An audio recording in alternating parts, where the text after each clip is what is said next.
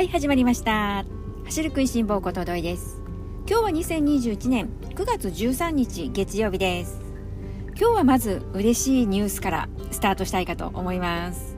どんなことかと言いますと富士通の鈴木健吾選手が来月10月10日なんですがシカゴマラソンに挑戦するそんなニュースが入ってきました。市民ランナーの方であれば鈴木健吾選手ご存知ですよね。現在の男子マラソンの日本記録保持者です。そしてね鈴木健吾選手が日本記録更新をされたのはまだ今年の2月、えー、琵琶湖毎日マラソン。最後のね琵琶湖毎日マラソンだったんですけれどもここで日本記録を更新されてということでまだまだねこう記憶も新しいところかと思います。その鈴木選手が琵琶湖毎日マラソンに次いで今度はシカゴマラソン挑戦ということなのでなんだかですね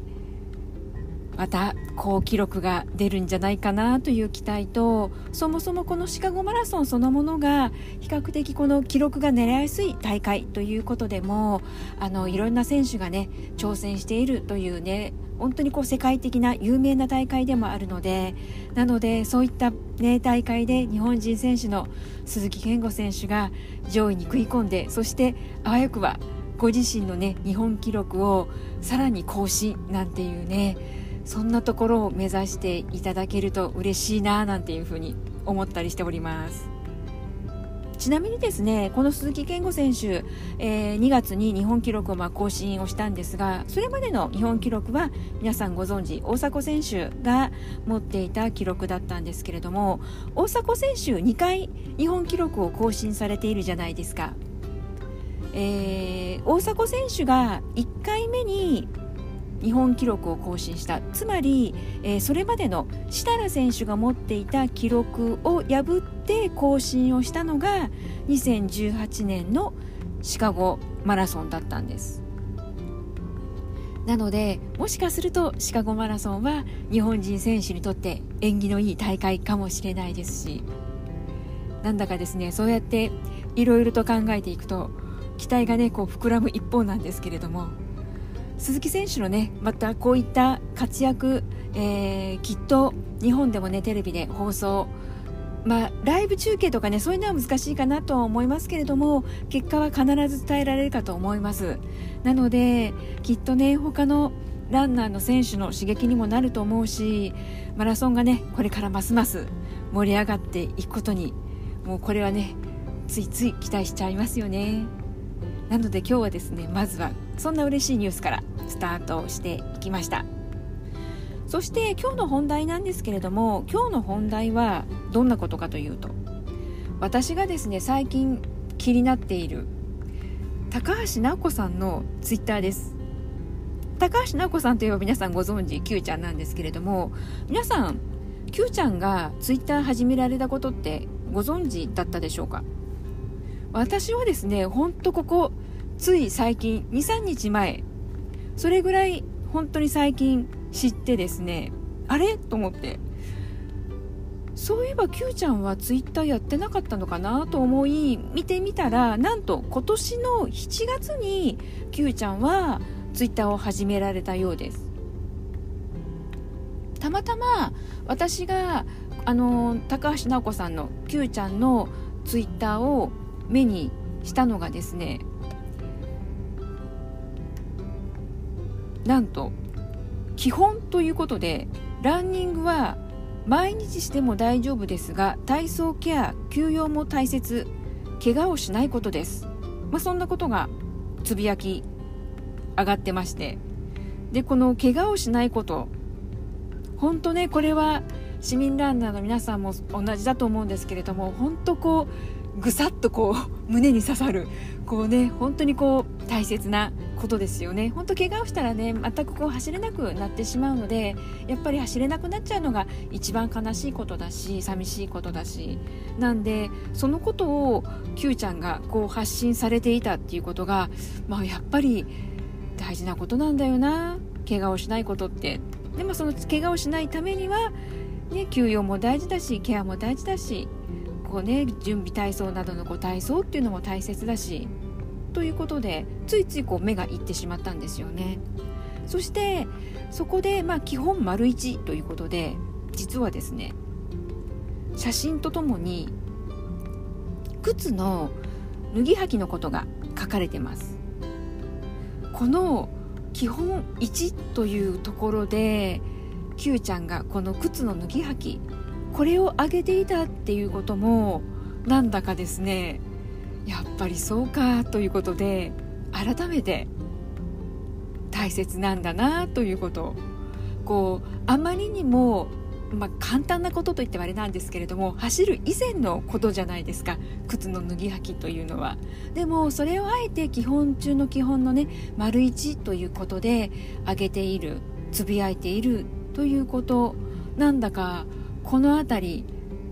ますますこの Q ちゃんのツイッターのことにですねどんなことが他に書かれているのかななんていうことで、まあ、調べていったらなんとなんとまだまだつい最近7月に始めたばっかりだっていうことを知ったんですよね。なのでもしかするとこの番組聞いていらっしゃるリスナーさんの方のでもですねこう Q ちゃんがツイッター始めていることをご存じないという方もお見えかもしれないと思ってそれで今日この Q ちゃんがツイッターを始めているよっていうことを話題にしたいなと思ったんです。なので皆さんぜひぜひまだ Q ちゃんのツイッター見ていないよという方なんですが一度チェックしていただいてまず基本の1写真とともに挙げられているのは靴の脱ぎはぎのことです。そしてつぶやかれていることとしては「ハッシュタグランニング」としてランニングは前にしても大丈夫ですが体操ケア休養も大切怪我をしないことです。重い言葉ですよね。そんなことがつぶやかれていました。そしてじゃあ基本丸1があるならじゃあ2は何っていうところなんですけれども2 2はですねやっぱり準備が大切ってことが書いてあります。ハッシュタグマラソン。は、えー、マラソンは準備が大切ということでここでではですね写真とともにつぶやかれているのが靴紐のことです。靴紐の結び方のことについて書かれています。なんとなんと Q ちゃんは基本の12ということで走る以前の靴のことから始まっていました。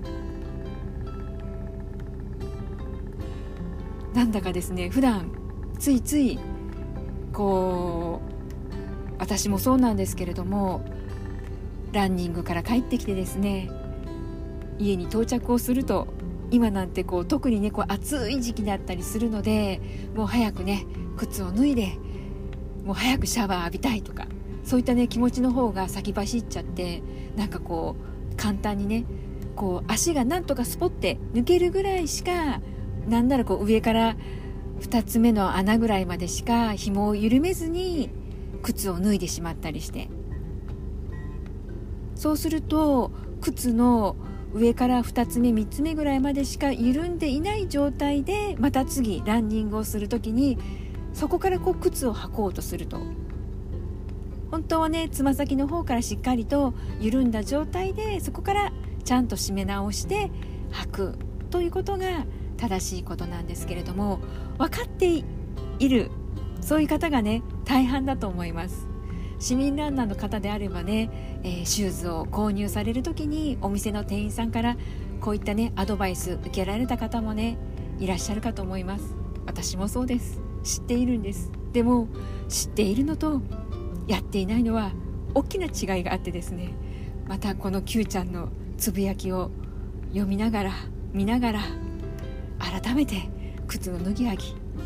もうこっからなんだよな。こっからもうランニングって始まっているんだよな。というふうに改めて思いました。なので皆さん是非ですねこの写真も載っているので高橋奈子さんの Q ちゃんのツイッター見てみてください。そしてちなみにですね Q ちゃんのつぶやき、まあ、こうやっていろいろですねあの比較的更新頻度としては、まあ、1日に1回、まあ、あるかないかというような、まあ、そんな感じでつぶやかれているんですけれども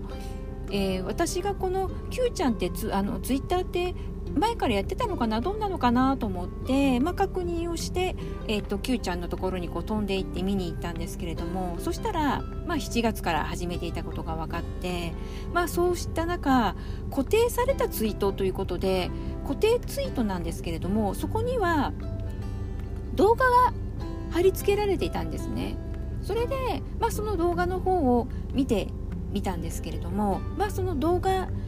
この動画もですねあのご興味があればぜひ一度見ていただきたいなと思うんですけれどもその動画が始まる前にこう言葉としてこのテキストとして書かれていたことが私たちアスリートが今できる、えー、今何ができるかを考え思いをつないでいきたいと思います。発信の趣旨は下記のホームページをご覧くださいということであの、まあ、Q ちゃんの思いがいろいろと書かれていて、まあ、そこの中に、えー、動画も入っているんですけれどもそこの動画に書かれて、えーと、動画にですねメッセージとして伝えられている言葉なんですけれども実はそこの言葉は私は過去に何か本で見たことがあったんですね。それが Q ちゃんが、まあ、座右の銘としてそれこそのウィキペディアの方でも Q ちゃんは座右の銘としてその言葉が、えー、記載されているんですけれどもなのでその Q ちゃんの座右の銘として何か本で読んだのかそれとも全く別なものだったのかちょっとねそこはもう忘れてしまったんですけれどもただその言葉そのものには記憶があってあそうだ懐かしいなと思ったんですが今本当にこう私たち市民ランナーにとってはとっても響く言葉だなとも思ったんです。ちなみにですね、えー、できれば本当その動画もね見ていただきたいのなとも思うんですけれどもまあ Q ちゃんの座右の銘どんな言葉なのかというとえー、とですね何も咲かない寒い日は下へ下へと根を伸ばせやがて大きな花が咲く。繰り返しますね。何も咲かない寒い日は下へ下へと根を伸ばせやがて大きな花が咲く。どうでしょうか皆さん。もしかすると聞かれたことある？そういう方ね。結構市民ランナーの方であればまあその Q ちゃんとのつながりの中聞いたことあるよ見たことあるよという方も多いかと思います。今ねこのタイミング私たちこう市民ランナーにとっては今このタイミングだからこそ結構心にね響く方多いんじゃないかなと思いました。